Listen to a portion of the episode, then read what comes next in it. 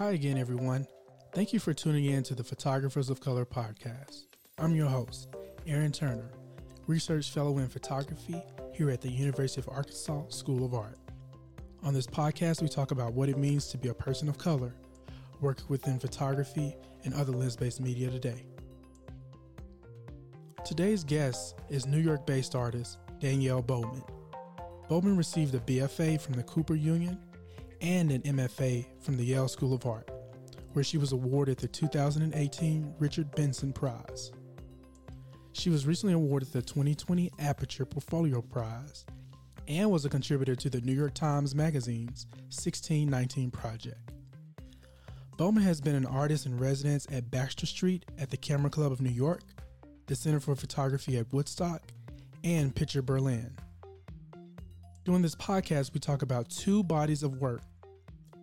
Here Now, in which she explores landscapes of historical significance in the U.S., monuments and artifacts found in museums and public spaces, all in an effort to investigate the histories of people left out of the grand historical narratives that we're more familiar with. The other body of work that we talk about is What Had Happened. Bowman returns to where she grew up, the Baldwin Hills, Inglewood, and Crenshaw neighborhoods of Los Angeles, California, opening her own history to ask questions about the role, location, and landscape play in personal evolution. With a particular interest in black baby boomers and the Great Migration, which refers to the movement or relocation of more than 6 million African Americans from the rural South to cities of the North, Midwest, and West from about 1916 to 1970. Here's episode 10 with Dannielle Bowman. Enjoy. So, first question, Dannielle, uh, can you tell us a little bit about growing up in LA and your first experiences with the camera that led you down the path to be an artist? Mm-hmm. Um, I guess I I have always been engaged in some sort of a creative like endeavor.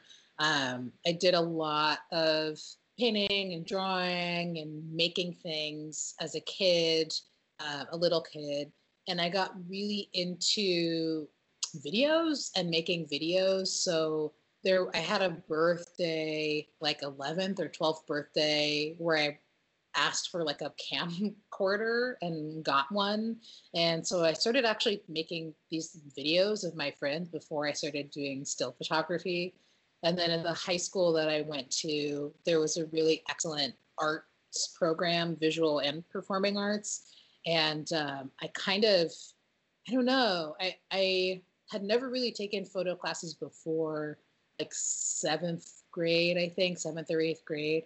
But I was just intrigued, and um, the photo teacher was really cool. This like amazing older man, Mr. Hartsfield, Harris Hartsfield, who is no longer with us. But yeah, I mean, he, I started taking pictures, and I think he saw some something in me that he wanted to work with, or you know, at the very least, to help me sort of cultivate and so, yeah, I mean, pretty much since 12 or 13, I mean, I've been taking pictures ever since since then. And, you know, obviously the older I got and going to art school, doing it a little with a little more intention and a little more seriously, but it's always been um, it's been a part of my life for a long time. Were you ever influenced by looking through family photo albums? You know, I don't know if I was influenced by them. I think I have a really strong curiosity about family history, but I think a lot of people have that. I think it's, you know, there's a reason why ancestry.com and and all the DNA stuff is as popular as it is. I think we all have a sort of innate curiosity about our, you know, family before we were born and what they did and why they did it and how they did it because ultimately all of those decisions contribute to our existence you know so i think i was as curious about it as anyone else and now i'm i'm probably starting to think more about those old family photos in a more considered way but yeah mm-hmm. and so after high school, you go on to study at Cooper Union, then you go on to Yale. Um, tell me a little bit about what happened in those spaces and what questions you were asking yourself. Uh, how it all led to the project here now, where you were looking at landscapes, monuments, and artifacts found in museums and public spaces. Mm-hmm. Well, the funny thing about um, the work I did at Cooper, which I've been thinking about more recently, not because it was good, because it wasn't, but because um, I was going into people's homes and private spaces at that time. And it, it's something that I picked back up again, not for here now, but for what had happened. And I feel like by the time I finished at Cooper, I sort of swore to myself that I would never work in that way because I could never, I was never able to conceptually understand why I was doing it, or um, it just didn't feel like it was enough. Like I was really focused on portraiture at Cooper, and I was really focused on photographing people in personal, private spaces, and it anyone, friends, family uh, and so, like I said, I would photograph people in their homes, but also I would photograph friends in their studios. But there was always something missing to me from that work. And that could have everything to do with the kind of environment that Cooper is. Like, it's really, at least when I was there, it felt like making work that was intellectual or conceptual or just kind of challenging in some way was what we all were supposed to be prioritizing. And I don't know that it was the faculty that was making me feel that way or like my peers, but the work that I was making never felt like it was doing that. And so by the time I graduated, I think I was happy with what I had done, but also kind of disappointed that it wasn't like, I don't know, that it wasn't more complicated. So mm-hmm. I kind of put that, I put that away and I put that way of working away. And then by the time I got to grad school, I think I still had a lot of a lot of that baggage of not feeling like what I was doing was smart enough or intellectual enough or conceptual enough. And so I, you know, it's like totally overcompensated. You go from like one zero to a hundred. um, and I was so concerned with making work that felt smart or that felt like some sort of a conceptual gesture during the first bit of grad school that I really lost sight of why I was taking pictures in the first place, or even just like the pleasure of looking, because I was so hyper concerned with making everything feel like art with a capital A.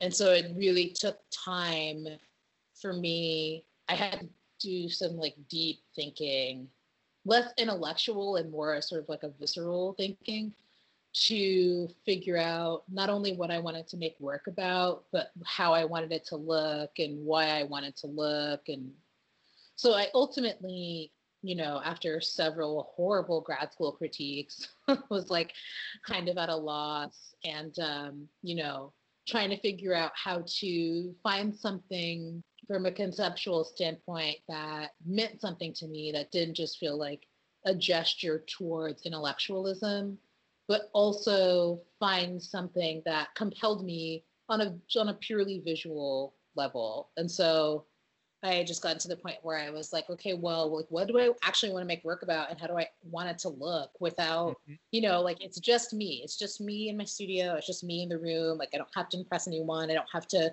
win anyone over. What do I actually want to do? What do I actually want to see? And so, in that sort of going back to ground zero or back to the drawing board, I think I also decided to go back to black and white and to just go back to light and to textures and to shadow and to tonality and um, the pleasure I get from like a really well done black and white image and all the tones. Um, a curiosity I think that I also have about like the ways that black and white photography can be pushed to mm-hmm. you know past what is a proper print i also was thinking about an interest in history that i've always had i've always been fascinated with history any history really and i still am and so the combination of the like going back to black and white, thinking about history, thinking about history in a way of getting some potential for making art from it, and really just sort of thinking about well, what do I want to do, and what do I want to see. Mm-hmm. That's what led me to the here now work. And can you tell us about some of the visuals that we see in here now? You're photographing the bust, and I was reading a little bit about uh, what you were saying about it, like this part of history sort of exists, and then mm-hmm. other parts of history that should be included are excluded, so mm-hmm. that this particular history can continue to exist mm-hmm. or have sort of a prominent space in history. Mm-hmm. Um, mm-hmm. Mm-hmm. well, I, I I had been specifically looking at the landscape photography of the Western United States from the late 1800s. So Carleton Watkins, Timothy O'Sullivan. And I had never really considered, I never really considered those photographs. Like they were always interesting to me from, again, the sort of historical artifact standpoint. But then in my sort of, in my pursuit of what are my, what are like my elemental pleasures in terms of photography. In my pursuit of that, I started reevaluating those pictures and kind of enjoying them for how lush they are and how they depict landscape and the clarity in them. And so I was looking at those, but in my revisiting of those, I was also reading a lot about the context in which they were created. And um, I had never really, I had never, you know, I'm sure I learned it at some point, but I don't think I had ever thought so much about or understood so much that those images were propaganda, right? They were created, they were commissioned by the government. They mm-hmm. were created in order to take land away from people who had been living there under the guise of protection or preservation. Um, you know, they were like it was a total, totally colonialist enterprise. So, you know, sort of coming to term not coming to terms with but thinking about that aspect aspect of it but also thinking about the way that the that landscape photography of those places even contemporaneously like tourists who go to those places and photograph yosemite and all those places they take the same exact pictures that timothy O'Sullivan, not the same exact pictures obviously because not everyone can climb to the tops of those summits, but a lot of the views that people take, I think, are are guided by postcards, which are guided by those early, early, early images. And so I, it just, you know, it was crazy to me the idea that, and it is still is crazy to me, the idea that one man commissioned by the government to take this image from forever since then or from then on like that's what we see. When we think of yosemite we see timothy o'sullivan's image or we see carleton watkins's image. And it just felt like a greater metaphor like it felt like a metaphor to to me of this idea of like one person getting to decide what is the important perspective on something for everyone else and the rest of us just sort of like accepting that and not really questioning what the person who made the initial decision had at stake in it. You mm-hmm. know, I hope that made sense. I feel like it was kind of rambly.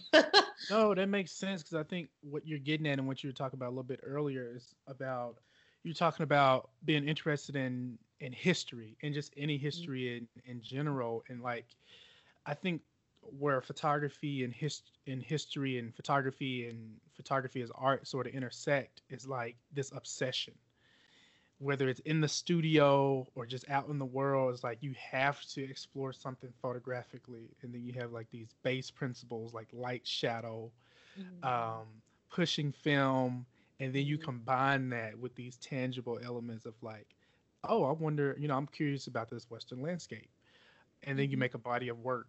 So I, I, I mean, I'm sort of interested in all the same things. I'm interested in, in all types of history, like history around specific cameras, specific time period. In some of the work that I do, it's like it's hard to like let go of some historical facts because you're so obsessed with it and you're trying to just continue to like dig away and mind at this thing that you're like obsessed about. Mm-hmm. If that mm-hmm. makes any sense. mm-hmm. Mm-hmm. Yeah. Mm-hmm. Mm-hmm. But speaking of history, another thing that I'm obsessed with is the Great Migration. So when I heard you speak a few weeks ago on Zoom and you were talking about the Great Migration, I'm like, oh my goodness, like, you know, so I haven't met a peer that was like really interested in that as well. And so huh. you spoke about the Great Migration, baby boomers, and then how that sort of morphed into your project, what mm-hmm. had happened. You have your residency and solo show at the Baxter Street Camera Club. Mm-hmm. Okay present that work in a solo show. And then in the most recent Aperture Portfolio Prize, Lesley Martin describes your work. She says Bowman's work describes the passage of time and memories of home, or more precisely, the homes one makes on leaving old ones, mm-hmm. about the search for better places in which to put down new roots and grow. Mm-hmm. What do you, what do you, how do you respond to that? I mean, I think I was so blown away by what Lesley wrote about my work. As an artist, you, I'm sure, are very familiar with like the struggle that is trying to talk about our work, right? And so when you sort of toil away at something and you know that you have certain ideas about it and how it's working and how it's not working, um, to read to be able to read someone else's thoughts and see that they are able to pinpoint so clearly what you are not able to because you're so involved in the work is like really um, is really lovely. It's awesome. I mean i'm really grateful for her attention and her patience with the work and just sort of like being able to look at it and sit with it.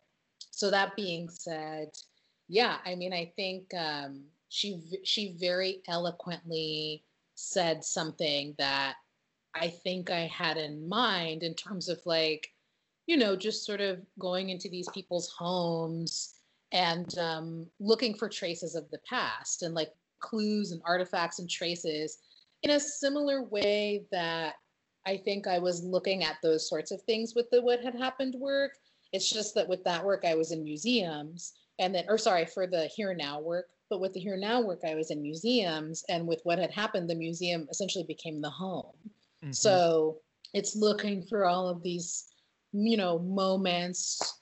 And I think when I initially started that work, I was looking literally for object objects and artifacts. But once I started photographing, I realized that those weren't necessarily always making the most interesting pictures, and mm-hmm. that sometimes the moments or the hints of another time that I was looking for were actually, you know, like someone's hairdo. You know, that that particular picture, bump and curl, that hair really is so specific to me. Like I the people in my life that I have associated that hairstyle with, times in my life where I have accidentally wound up with that hairstyle.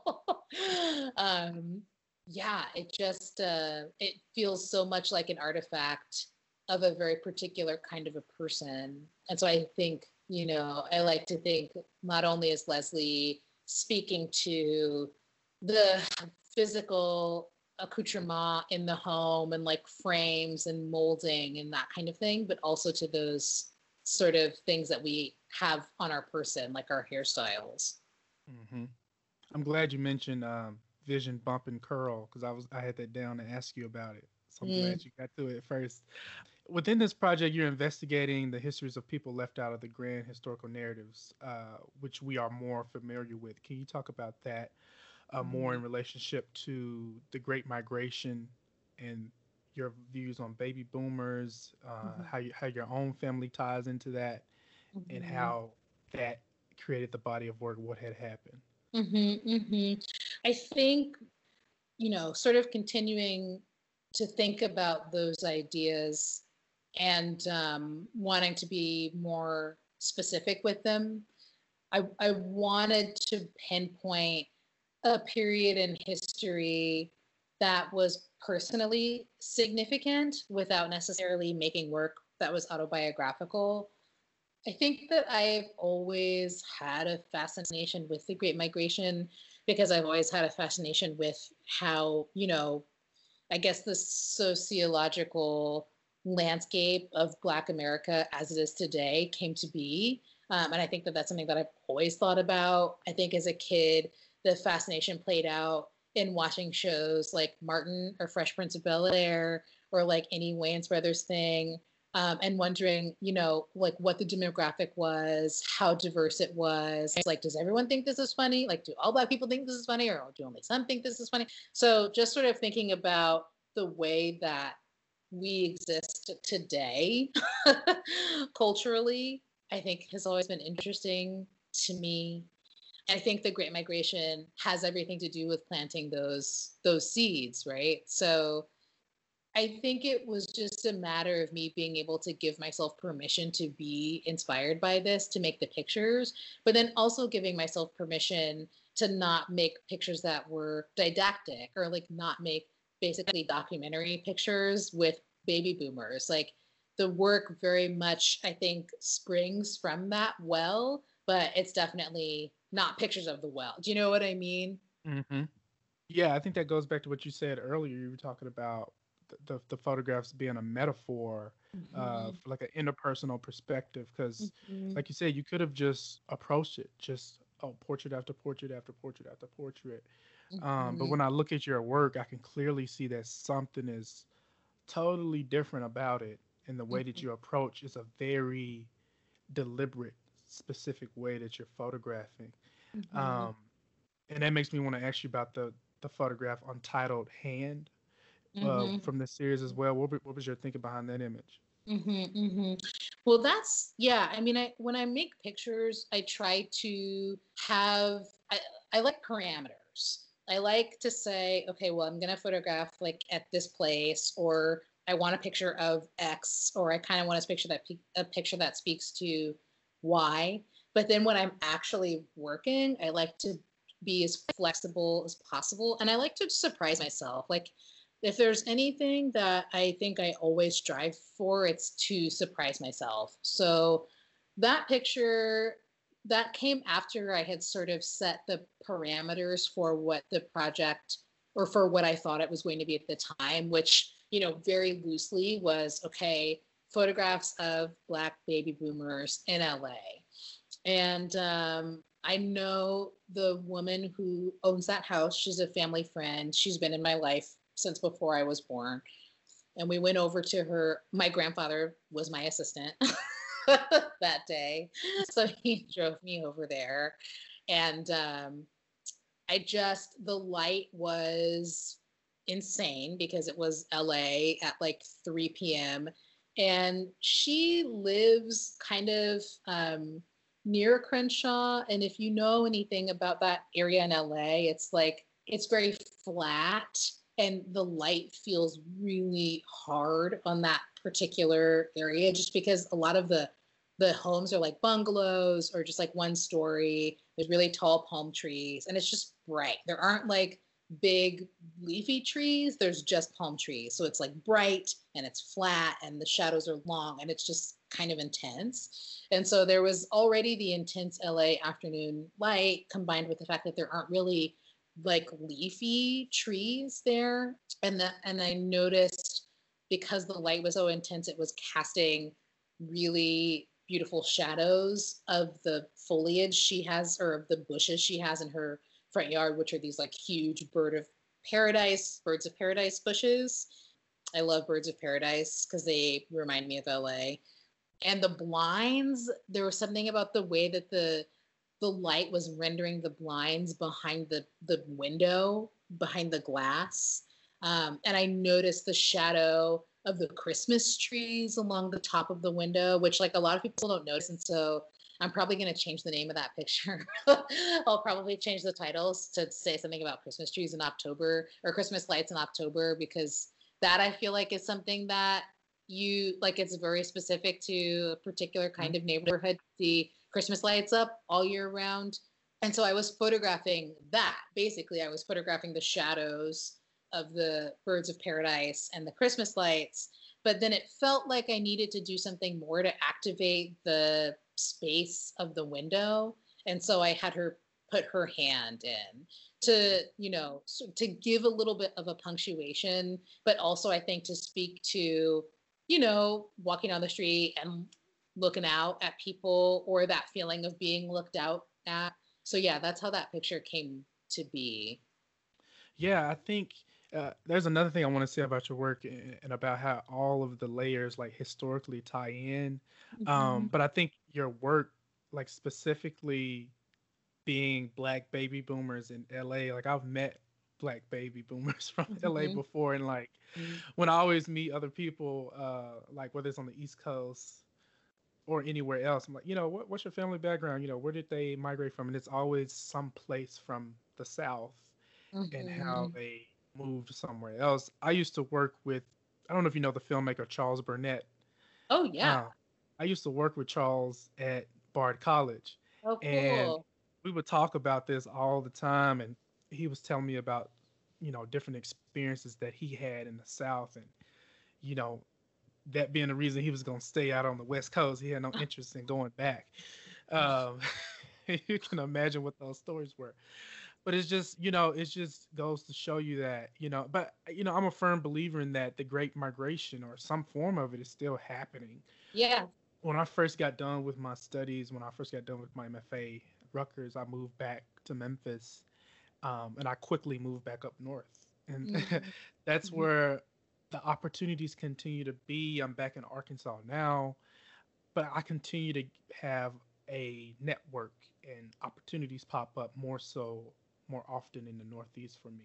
It's almost like a um, I don't know how to put it in the words, but it's like, you know, that's that's just what happens. That's just the way it goes sometimes, and it, it may not be under the same circumstances as our mm-hmm. grandparents and mm-hmm. parents, but uh, there's still some sort of form of it happening and, and mm-hmm. sort of mm-hmm. happening in today's world. I think your work, uh, going back to the historical ways that it ties in, you're dealing with history and here now you're dealing with a specific history and what had happened mm-hmm. and then you're dealing with a specific history in the 1619 project All right? mm-hmm. your image ended up on the cover the mm-hmm. black and white photo of the ocean scene from hampton virginia mm-hmm.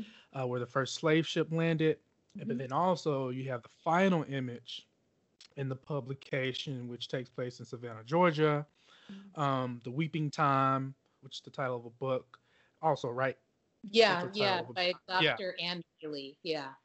Uh-huh. And then that's about a, sl- a specific slave auction that happened. And then the, the actual images depicts these railroad tracks where the scene used to, uh, present day, uh, these railroad tracks are present in the image.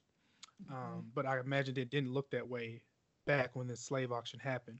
Um, mm-hmm. So tell me what, what it was like working on that project, sort of from the beginning to the end. Mm-hmm. mm-hmm.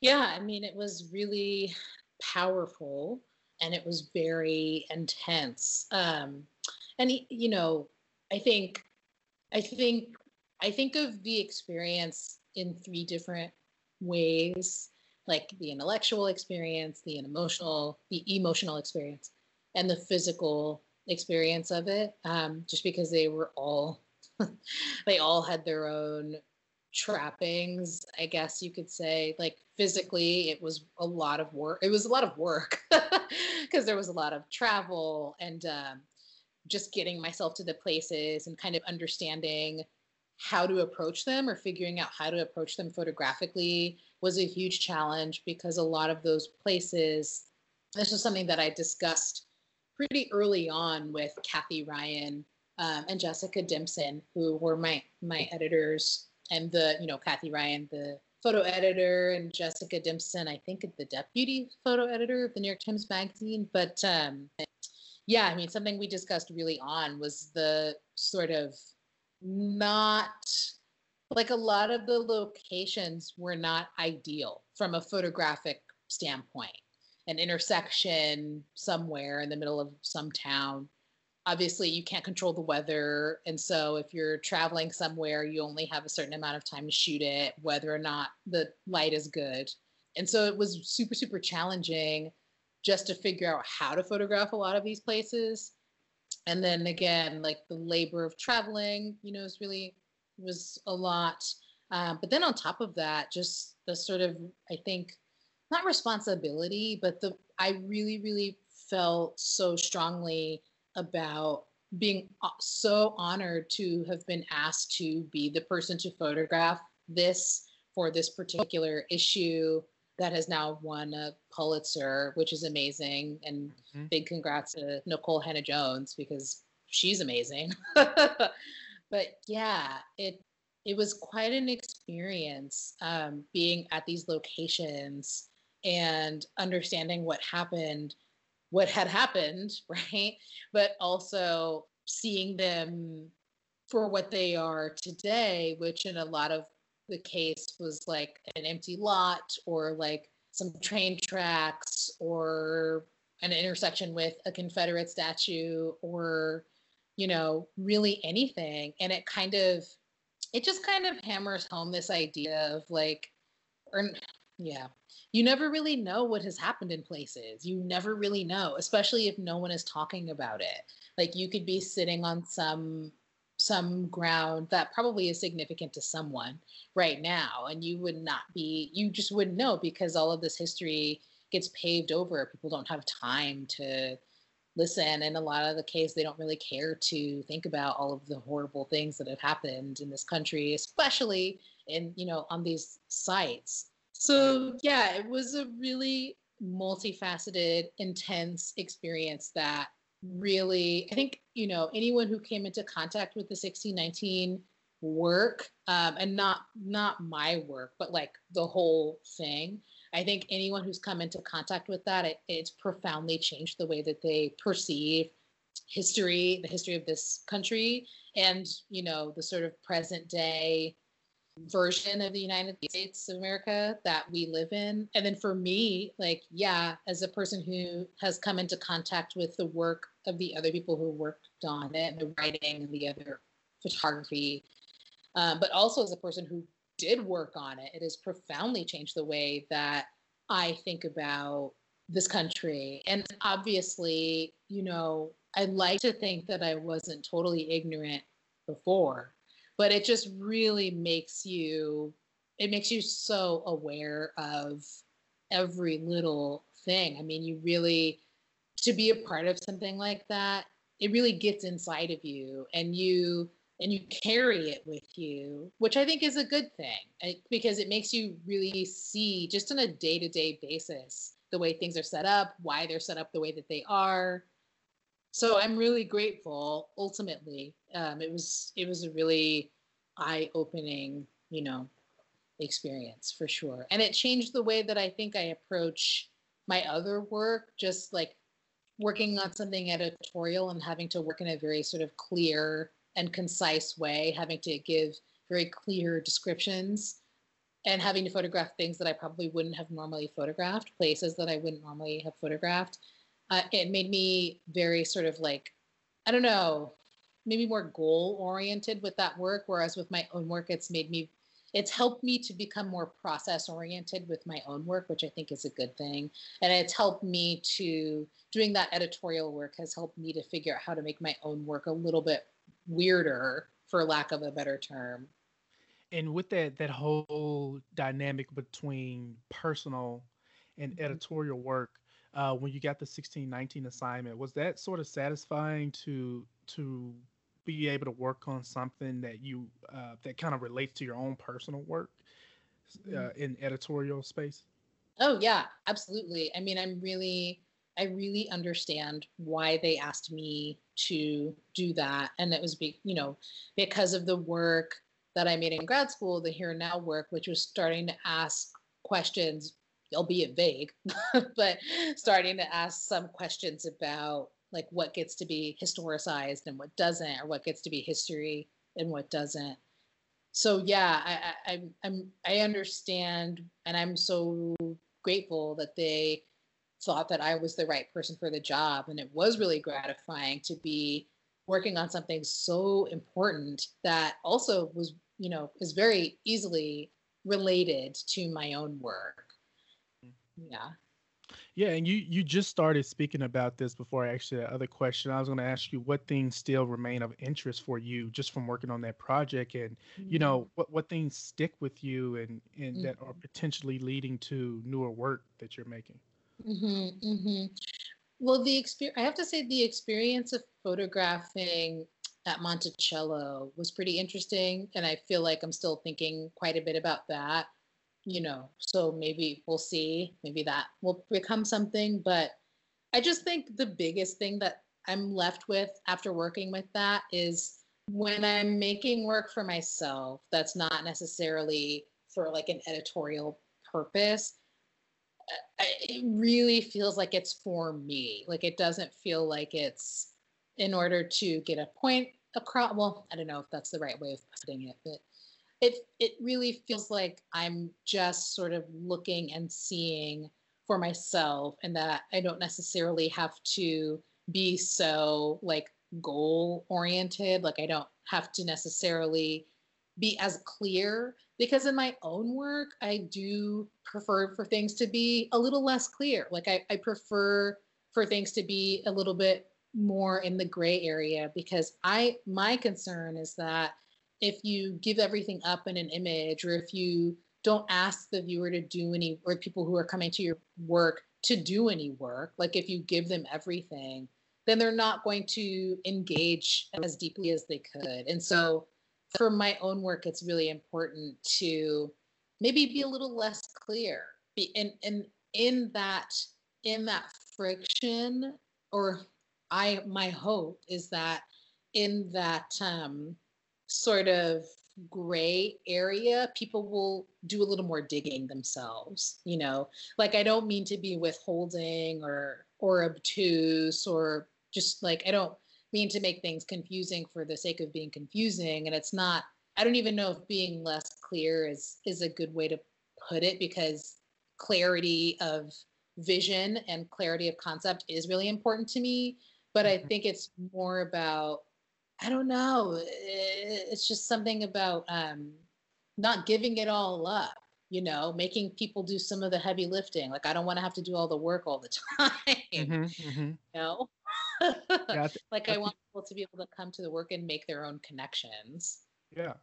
I mean, I think you you kind of reached that place, and that's that's going back to earlier in the conversation where you you were talking about making work at Cooper Union and this balance mm-hmm. between conceptual and intellectual. It's mm-hmm. and then you put that work out there, and you say you felt like something was missing. It's it's just all a balance, and it's, I feel like it's an ongoing question in everybody's mm-hmm. practice.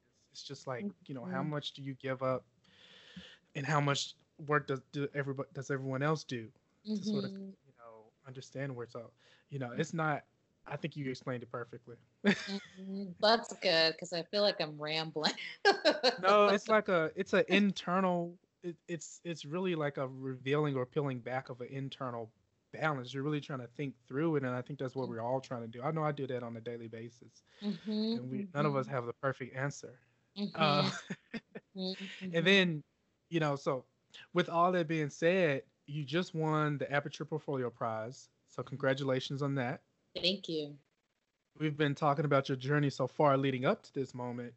Um, how does Dannielle Bowman get here? What role has key mentors played in your life leading up to this moment?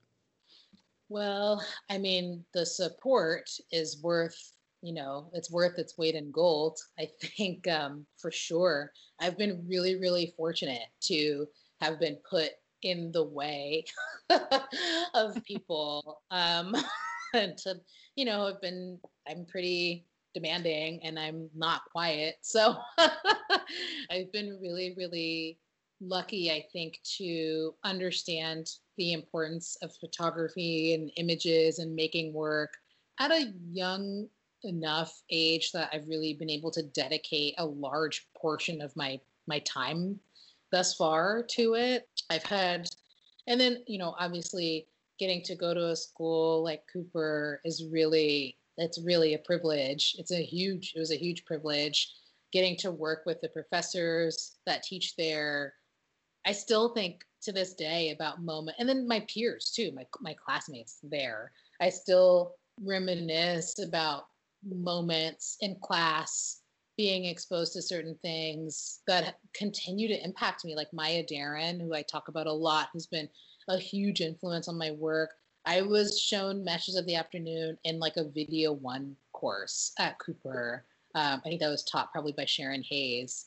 Um, but yeah, like amazing, amazing, amazing artists who were also really good teachers there. And then my family is incredibly supportive, done whatever they could just to help. Yeah. And then at, at grad school, in grad school, just really sort of being a part of a community that was really working hard, mm-hmm. trying to figure out what we all cared about, trying to help each other figure out what we cared about, holding each other accountable, always being ready to look at work. And I really, you know, right now, I think those are the people that I rely on the most are my peers and old teachers from grad school, a little bit from undergrad, but um, I try, I don't want to bother them so much anymore since that was so long ago. But um, grad school, I, one of my students asked me a couple, like a week ago, he's grad they're graduating and they um, were concerned about who they could turn to for the kind of critical feedback post graduation. I hadn't really thought about it, but I was like, oh, your peers. Like, who are the people who you feel the most confident about right now in class or in school? And it, you and I know that I know that they know that it's not just about the people that will tell you what you want, right? It's not the yes people. It's the people that will hold you accountable and the people that will support you, the people that will be critical, the people that you know, that don't have like a bone to pick or like a chip on their shoulder, but the people who just want to be critical and to like talk about work and the people that know that you would do that for them too. And so yeah, I mean, I have a I have a really tight group of other artists that I talk to, um, mostly women, to be totally honest. and I just, um, yeah, that's those are my people. I mean, I really trust them, and I probably will always show them anything I make first. Like they will be the first people to see what I do and to talk about it with me. Thank you, Dannielle. Um, uh, next, I want to ask you about the pleasure in photographing. Mm-hmm. Uh, we talked about this briefly a little bit earlier. You know, light, shadow, textures, black and white film. You're using the four x five camera. Um, the other week we spoke about LaToya Ruby Frazier, uh, Stephen Shore, and Robert Adams. Talk about the pleasure of photographing for you.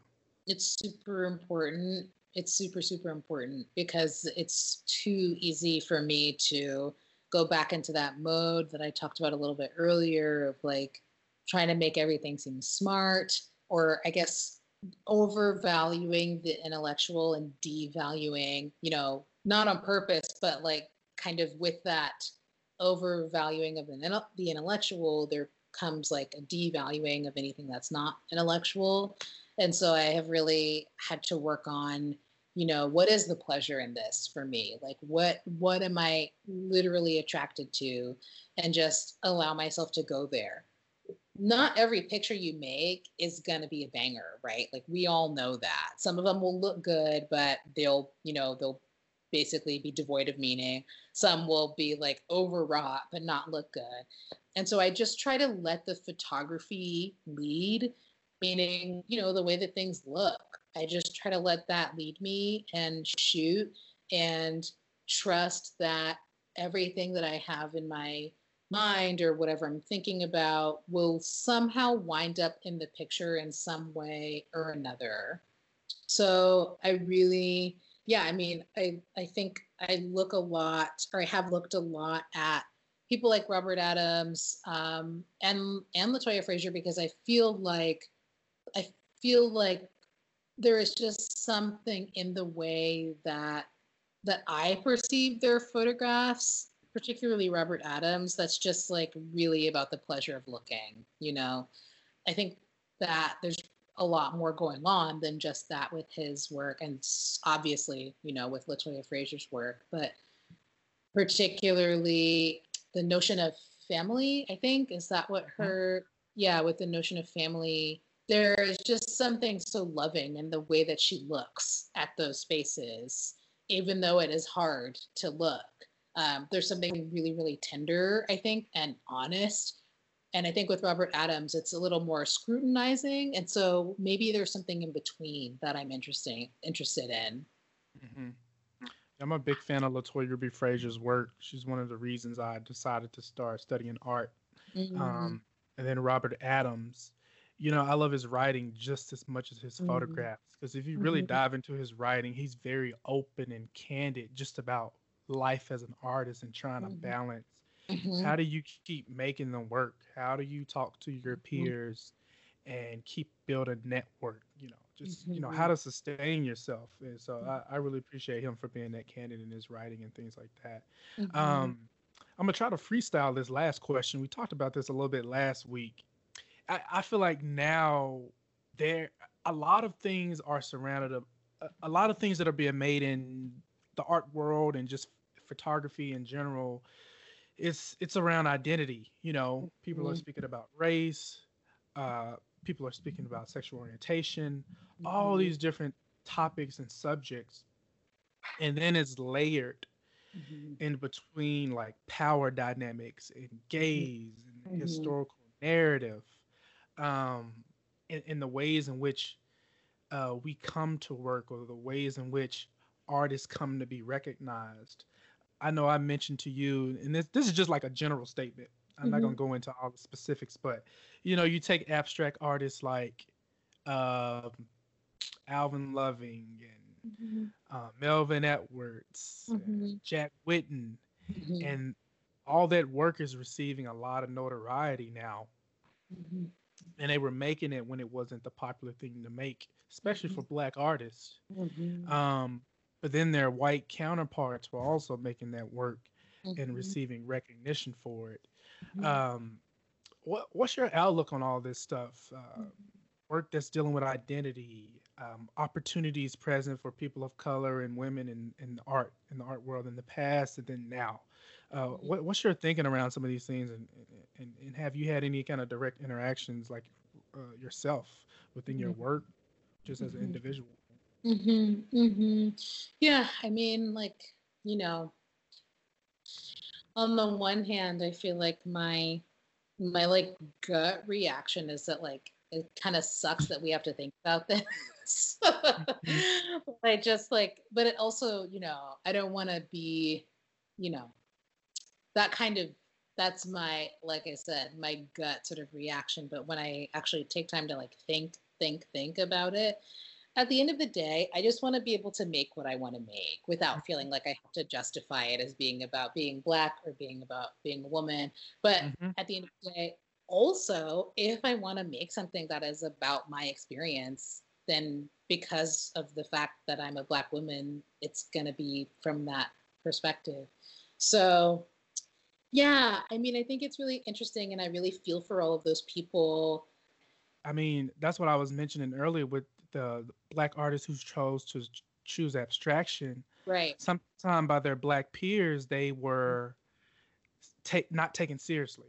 Mm-hmm. Mm-hmm. Mm-hmm. Yeah, and I think that that's really unfortunate because we want to make what we want to make, and and it really sucks that people that their peers or that people made them feel like less than because they didn't necessarily want to talk about they didn't necessarily want to make work that was directly about blackness or being black all the time um, and it you know in my sort of making work with the great migration as a starting point i think in a lot of ways for me it was hard to make that work because it felt like I, I, I definitely was like, am I making work about like, is this about being black? Like, is this a sort of a I don't know, like a, an easy way of giving this importance. But then I realized, well, no, it's not because I have a I have a genuine interest in this from a personal standpoint. And I can also use this as a jumping off point to make pictures in any kind of way that I want. And I think that's part of the reason why the pictures look the way that they look is because it's not this documentary, it's not like directly about blackness. It's about a kind of blackness. And I think blackness is a part of it. But I think it's also about LA. I think it's also about family. I think it's also about history and light and shadow. And, and it's also about form, you know, and formal photography. So I just, I just want the room. I just want wiggle room. And I, I hope that people can be flexible and grant us the kind of flexibility that we desperately need. If you feel like making work about being about whatever your identity is one day, go for it. If you don't the next day and literally just want to take pictures of plants, that's also fine. mm-hmm. But I think we all just need to be a little bit more flexible with one another. And I think we should probably be more flexible with ourselves. And, you know, if you feel like you want to make work about something that doesn't feel like a problem of the day, that's fine. That's fine. Yeah, I like what you were just pointing out there about um, with the What Had Happened project. You know, it being about LA, it being about form. There, there are mm-hmm. these layers of universal things that we can all relate to, despite mm-hmm. what our background is. And I think that's the that's the balance. Mm-hmm. It's, it's, all about a balance. Um, mm-hmm. but yeah, thank you for the mm-hmm. answer, Dannielle. I appreciate you sharing your perspective. I hope I, I'm sure. I hope it wasn't too. You know, it's like it's hard. I mean, this is something that we all have to deal with, and that like not all obviously not all artists have to deal with that. So mm-hmm. I have a very strong reaction to it, and I also know that it's something that can easily keep people from making the kind of work that they want to make. And so it's really important yeah. to me to like be as honest as possible, mm-hmm. even though mm-hmm. I'm kind of uncomfortable by how like you know how those the thinking about that makes me feel. Uh, I think it's important to talk about. So I'm glad you asked. Yeah, absolutely. I mean, that's why I started Photographers of Color because I couldn't get mm-hmm. this. Um, I couldn't get this question out of my head, mm-hmm. and also thinking back to when I was learning photography and first introduced to photography, I could mm-hmm. probably, you know, count on one hand how many photographers of color yet alone black photographers that I was introduced to. Right, right. So my goal was to introduce us to each other mm-hmm. and introduce everybody else to one another because we all don't know each other sometimes. No, we all, you know, it's hard to really keep up because we're just in this vast world, especially in this world of social media and all this kind of stuff. It's sort of mm-hmm. easier to connect, but it's also overwhelming mm-hmm. at the mm-hmm. same time. So mm-hmm. I'm just mm-hmm. trying to do my part and uh, just say, hey, look at this. That's all I'm trying right. to do. And then there's this other thing that happens, and I'm sure this has happened to you, where I've gone to give lectures at places and done studio visits after at schools. And I've had multiple young women, young Black women, come up to me and say, I came to your lecture because I saw your picture. And by my picture, they don't mean like a picture that I took, they mean a picture of me. Yeah. Yeah. So that's like, I mean, what am I like? I can't, like, I, it's so tough. But that shows you like the need. I mean, there's that right, right. there is the need to talk about these type of right. things because right. there are these different battles and power structures happening, especially mm-hmm. in institutions, universities, and things like that. And mm-hmm. you know, uh, my brother says it perfectly. He said it was, you know, it's always important to see people who look like you doing mm-hmm. exactly what it is that you do. Mm-hmm. Um, and that's mm-hmm. always stuck mm-hmm. with me. Mm-hmm. It's true. It's really, really true. So, yeah. Yeah. Yeah. Well, that's all I got for you, Dannielle. Uh, I thank you for taking your time out today to speak with me. Yeah, thank you so much for having me. It's been a great conversation. That was my interview with Dannielle Bowman. I hope you enjoyed it. The Center for Photographers of Color is partnering with Photo Emphasis, ran by Alec Koss and Raina Young. The open call is titled Back Talk, jured by me. Some of the questions posed in the open call are What is missing from contemporary photographic discourse? And who is missing from contemporary photographic discourse? The online exhibition is open to artists and photographers from all backgrounds but I'll be making a selection of artists of color to be in a physical exhibition at the University of Arkansas. Dates for that show are to be determined due to the unknowns of how campus will reopen in the fall. To find out more about how to submit, go to photo emphasis.com. The deadline for the show is July 5th.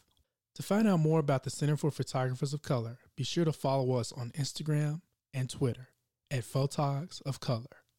Thanks for listening. Till next time.